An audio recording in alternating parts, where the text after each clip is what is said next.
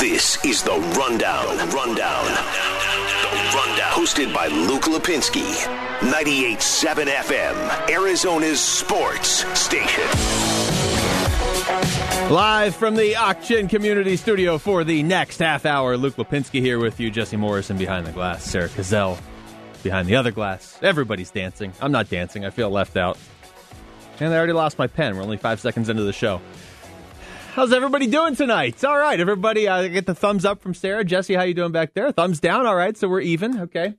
Uh, the Phoenix Suns now up two to one in their best of seven series with the Clippers. I don't think that's cause for panic.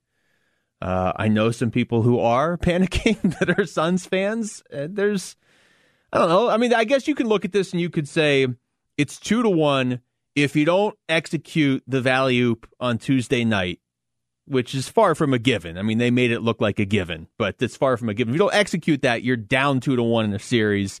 And the Clippers haven't had Kawhi. So I get the cause for concern, but at the end of the day, the alley-oop was executed.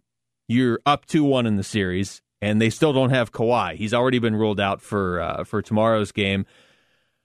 I don't think he's anywhere close to coming back, honestly. Uh, we haven't heard anything to indicate that he is.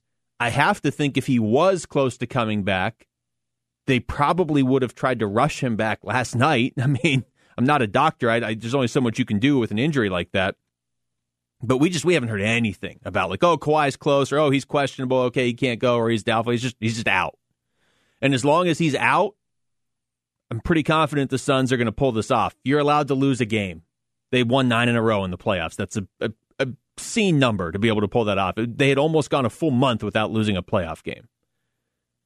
You're allowed to lose three games, actually, in the series. So I do think they're okay. There were some things, though, last night. I mean, you look at that game, and Chris Paul and Devin Booker shooting a combined ten for forty. That's not going to happen again.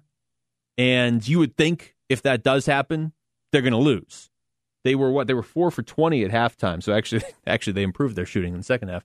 four for twenty at halftime, and, and the Suns were still up by two points, but the Clippers figured it out in the second half. Chris Paul is going to get back into into game shape. I'm not worried about that. In general, I'm not worried about Devin Booker.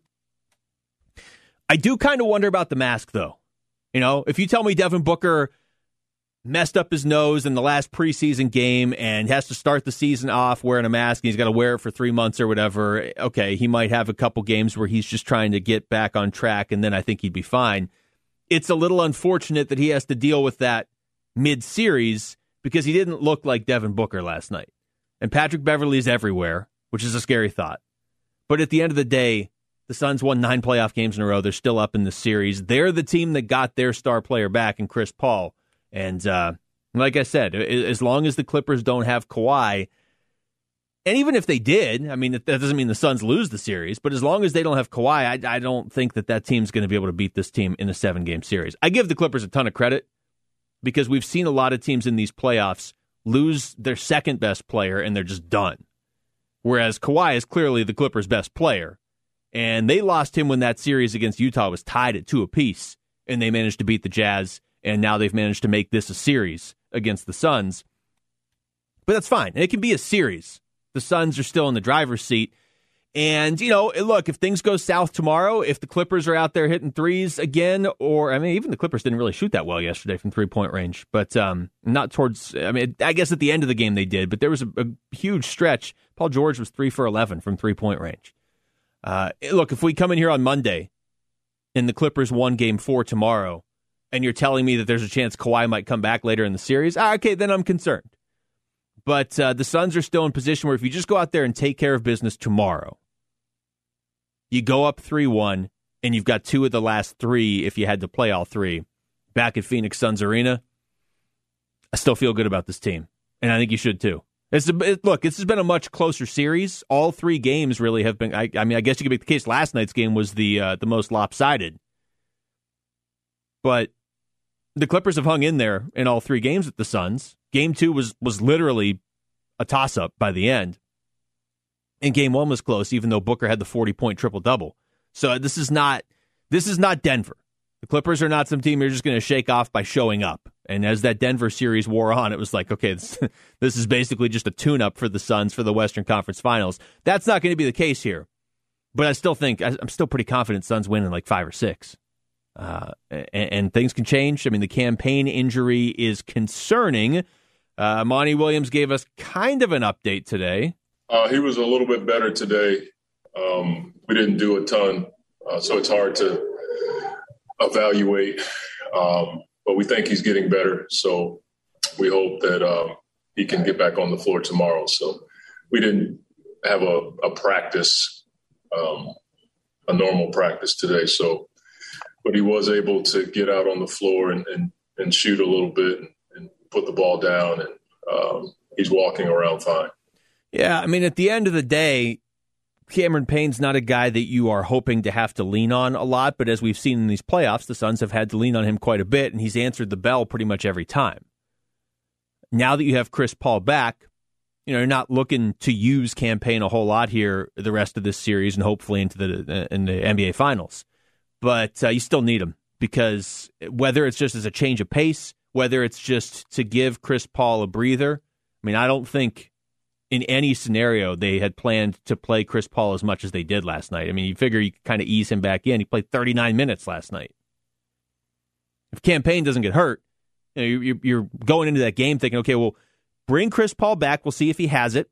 If not, we'll kind of limit his minutes. We, we feel confident with Campaign. He just put up twenty-nine points in game two. We don't want to burn Chris Paul out. And, uh, you know, we'll see if we have to go with a little more up-tempo offense with campaign. We can do that until we get Chris Paul back in, in full, you know, it's not just basketball shape. It's N B A playoff Western Conference final shape, basically where he was in that Denver series. It's understandable if it takes him a game to get back into that uh, into that level of play. But uh, but now, you know, there's some pressure. Certainly tomorrow, there's there's a lot of pressure on that game, because you don't want to let this Clippers team feel good about what has become their identity in these playoffs, uh, of being the team that can kind of toss the first two games of a series away and then still come back and win. I maintain even the Clippers know, and they they sort of alluded to this earlier in the series, this Phoenix Suns team is not the Dallas team that L A rallied back from, from down two oh in the first round against, or even the Utah team, because Utah, and Donovan Mitchell was hurt, Michael Conley was, was barely even playing in the series. It's not the same thing. It, it, this should not be something that the Clippers look at and they're like, all right, we're down two oh, we'll just come back and win again. And this is, the Suns are a much more difficult team. But you don't want to give any credence to that idea by letting them even the series at two apiece tomorrow. So this is kind of a weird spot, because you're in the playoffs, you're in the Western Conference Finals. If you're a Suns fan, you've been waiting eleven years just to get back to the playoffs, and yet for the last few weeks, there really hasn't been much drama on on the floor for this team. Like, yeah, there was the Chris Paul COVID test last week. Okay, that was drama, but the team was off all week. In terms of actually losing games, I don't know about you, but I felt pretty confident they were winning the Lakers series after they evened the series at two and Anthony Davis got hurt. And certainly after game five that they won by thirty, you know, there's there's the normal uh, hesitation or, you know, cautiousness, because your team's finally in the playoffs for the first time after a long time. You're not going to sit there and be like, oh, they're up three two, they're going to win the title. But I think we all felt pretty confident after that fifth game against the Lakers, the Suns were were the better team than than L A without Anthony Davis, for sure. And you could tell right away in the Denver series, I mean, by the end of game one, for sure, that they were probably going to win that one. So now we have some drama. Now you're still up two to one, but now you've got some playoff drama. And yes, there's been drama for this team with the Chris Paul injury in the first round, and uh, you know, Devin Booker getting his nose busted earlier in this series, and, and Chris Paul with the positive COVID test last week and all that stuff. But in terms of, oh, the Suns lost a game, now how do they respond? We haven't seen that since late May. It's June twenty-fifth. So give them a chance to see how they actually respond, because the last time, the only time they were in this position, they responded by winning nine in a row. All right, we come back. I want to get back into the uh, the Devin Booker aspect of this series, though, because the Suns, to get where they're going to go, they they need him, obviously, to be at his best. The last couple games, he hasn't been. Is that just, just a random slump in the middle of a series, or is there something more to it? We'll get into that next. It's The Rundown with Luke Lapinski on ninety-eight point seven F M, Arizona Sports Station.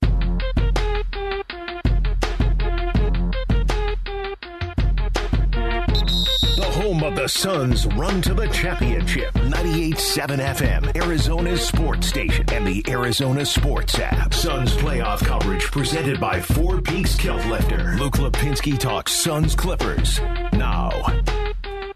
Yeah, I want to be clear on Devin Booker. You know, nobody's nobody's worried about Devin Booker's play. He's been an absolute beast, really his entire career, and certainly uh, in these playoffs. But in the last two games, he's got thirty-five points on ten of thirty-seven shooting. That's that's not Devin Booker. And uh, and, and last night, five of twenty-one shooting.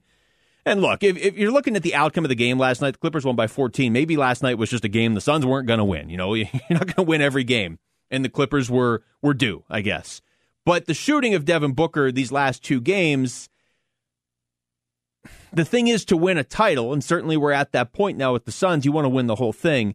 You need Devin Booker to be Devin Booker. He hasn't quite looked like himself the last two games. So it basically it's, it's I don't know, what, one of three things, maybe one of four things. To me, the three main options are just, hey, it's just a, sl- a shooting slump. Sometimes guys go through those. Okay. I mean, he was was absolutely on fire prior to that. But, okay, maybe it's just a shooting slump. Maybe it is Patrick Beverley in a move that uh, the Clippers made essentially before Game two to put him on Booker. And Patrick Beverley, for what, whatever else you may want to say or think about him, is a good defensive player. So I'm sure that's part of it. I also look at Devin Booker, though, and I'm like, all right, you'll figure this out. The other thing, I like I said, I have to wonder if having the mask on the face, that's not something he's used to playing with, obviously, until last night. Getting his nose busted, what, twice now? I mean, it's, uh, yeah, I I have to think that that's at least, it's at least throwing him off a little bit, or at least it was a little bit last night. Doesn't mean it's going to have to keep doing that. He was asked about it. You know, is that is that something that's that's become a distraction? Um, it's fine, honestly. You know, I don't honestly don't really see it, or it doesn't affect me. Um, I did talk to Rip about it. You know, I've been preaching for a long time. He's my favorite player of all time, and you know, I've had short conversations with him in the past, and you know, I thought this was the perfect time, um, you know, to talk to him some more and and get some advice. So, you know, he chopped it up with me for a minute. You know, gave me some great feedback, put me in the right mindset to go out there and.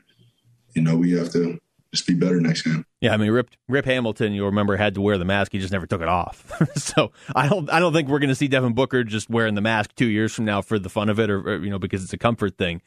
But it, it's just it's an extra adjustment that he now has to make mid-series. And last night, it didn't seem like he made that adjustment as well as you would hope. Now, if he says it's not bothering him, I'm going to take him at his word. And maybe he just shot five for twenty-one last night. You know, that occasionally happens. If Chris Paul has a normal Chris Paul game, we maybe don't even quite notice it. It's just the number that those two combined to go ten for forty. There's no way to avoid that. I mean, that's the first, it's the first stat that pops out of the box score when you look at it. So if it's not the mask, then is it Patrick Beverley? He's ultra aggressive. Um, you know, he's denying, you know, limiting touches. Um, so, you know, he, He has one objective out there, and, and we understand that. So, you know, I feel like other things should open up, and, you know, we have to look at the film and see what's open and see what we can get. Yeah, I, again, I mean, Devin Booker, will he'll be fine. It's just a matter of – and I think the Suns will be fine in this series, even if he's kind of – if he's not – he doesn't have to be the forty-point triple-double guy. But last night was the sort of game that we have seen the Suns now twice in these playoffs slam the door on the opposition. Like last night was going into the game very similar to game six against the Lakers, where Book went out and hit all six three-pointers in the first quarter, and that game was done really before it ever started, and LeBron and the Lakers were eliminated on the first try. It was uh it, you know, it was also very similar to, I mean, I guess any number of games against the Nuggets, but uh, you know, Booker going out there with twenty-eight in game three of that series to basically put that away. You know, once you get up three oh on a team, that's it. You know, it's not it's not historically like, oh, teams down three oh in the N B A playoffs, they have a hard time coming back. They've never come back. Ever. Zero. Zero times. So last night was as close to a closeout game as you can get without it actually being a closeout game. And in the first two rounds, when the Suns were in that position, they immediately put the opposition away. Last night, they didn't do it. And again, I will credit the Clippers because they are showing some resiliency playing without Kawhi Leonard. But also, I I think it's only fair to say Devin Booker's not going to shoot five for twenty-one here going forward in this series. I do think it's at least wondering, worth wondering why, though, in case it's something that, that can be changed or you just let him shoot his way out of it. All right, we got a baseball game coming up. Let's get into that. The home of Arizona Diamondbacks baseball is ninety-eight point seven F M, Arizona's sports station. We're checking in on the D-backs as they warm up for the game's first pitch. D-backs on deck, brought to you by Sonic. This is how we Sonic. Stop by your nearest location today for the new cheesecake blasts for a limited time only at Sonic. And by Trajan Wealth. Get your retirement on deck with Trajan Wealth, your local trusted financial fiduciary. Trajan Wealth dot com.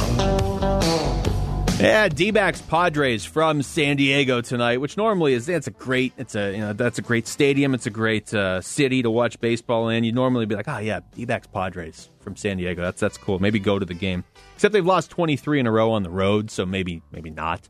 Um, that's obviously the major league record. They set that uh, in their last road game. They would like to probably end that streak tonight. It's been exactly two months since the last time the D-backs won a road game. It was that Madison Bumgarner seven-inning no-hitter on April twenty-fifth, so it's been a while. Let's get into the pitching matchup. Brought to you by Berg Simpson. When the game is on the line, you've been injured. Nobody matches up to the Berg Simpson Law Firm. Visit Berg Simpson dot com. That's B U R G Simpson dot com. Good lawyers changing lives. Corbin Martin for the D-backs. His, uh, his first start against somebody that isn't the Dodgers or the Giants. He's made four starts this year, all against the Dodgers and the Giants. All losses, although he's only taken uh, losses in two of those games. Opposed by Chris Paddock, who's decent for the Padres, but um, how about this stat? He's oh and two against the D-backs this year. Arizona has beaten Chris Paddock twice, so this might be our guy here tonight. This, this might be the guy you want to face to end this streak if you're the D-backs. They have defeated him. They got their first win of the season against Chris Paddock back on April fourth, and then on April twenty-seventh, they beat him again. You know what, Luke? I'm just going to go out on a limb here because, you know, I'm feeling positive tonight. Okay. D-backs going to get it done tonight right. On the road in San Diego. They're not going to get it done Saturday. They're not going to get it done Sunday. But tonight, they're yeah. going to get it done. Just, just, is that because it's Chris Paddock or just their Yeah, deal? Chris Paddock, you know, scrub. Chris Paddock, not bad unless he's facing the D-backs. It's your overall four point one oh E R A. Four and five record, but yeah, zero and two against the D-backs. Uh, let's get into the M L B standings. They are brought to you by P N C Bank, financial tools and tech to help make things easier. Uh, it depends what you're looking for with the D-backs. There are plenty of fans at this point who are like, "Hey, just get just get the worst record, get the number one pick in the draft." Right now, unfortunately, they are in last place in Major League Baseball, twenty-one and fifty-five. Two and a half games back of the Baltimore Orioles. Nobody else is really in striking distance. I guess the Texas Rangers kind of uh, in the N L West. D-backs, of course, uh, in last in the division. They are twenty-eight games out of first behind the Giants. twenty-three and a half back of the Padres, who are in second. So I'm not going to sit here and make the case for you that if they sweep, they'll only be twenty and a half games back of the Padres, because that kind of seems trivial at this point.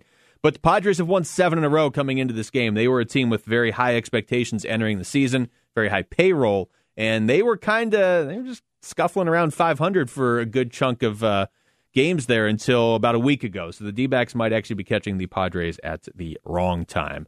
All right, let's hit the keys to the game. Listen, man, I need you to be the key master. I am the key master. D-backs Keys to the Game, brought to you by Sell Two Sands. Take away the hassle of selling a vehicle yourself. Go to sell two sands dot com today. All right, well, how's this for a key to the game? I mentioned that Arizona two and oh against Chris Paddock this year, and they got to him early in both games. Their first win of the season came against Chris Paddock and the Padres. Took a few games, but their first win came against him, and they got to him for two runs in the first inning. And then the second time they got to him for two runs in the second inning later in the uh, in the month of April. So I'm going to go with that because it is actually a blueprint for how they have won games against this pitcher in the past. Get to him for a couple runs early, and hopefully Corbin Martin can give you his best start of the season, because you gotta you gotta lose you gotta end this losing streak as uh, as soon as possible. You don't want to be building on this one. It's already bad enough that you broke a record that was almost sixty years old. What, fifty-eight years old? twenty-two losses in a row on the road. All right, that's going to do it for us here tonight. Thanks to Jesse Morrison behind the glass. I'm Luke Lapinski. We've got D-backs and Padres next on ninety-eight point seven F M, Arizona Sports Station.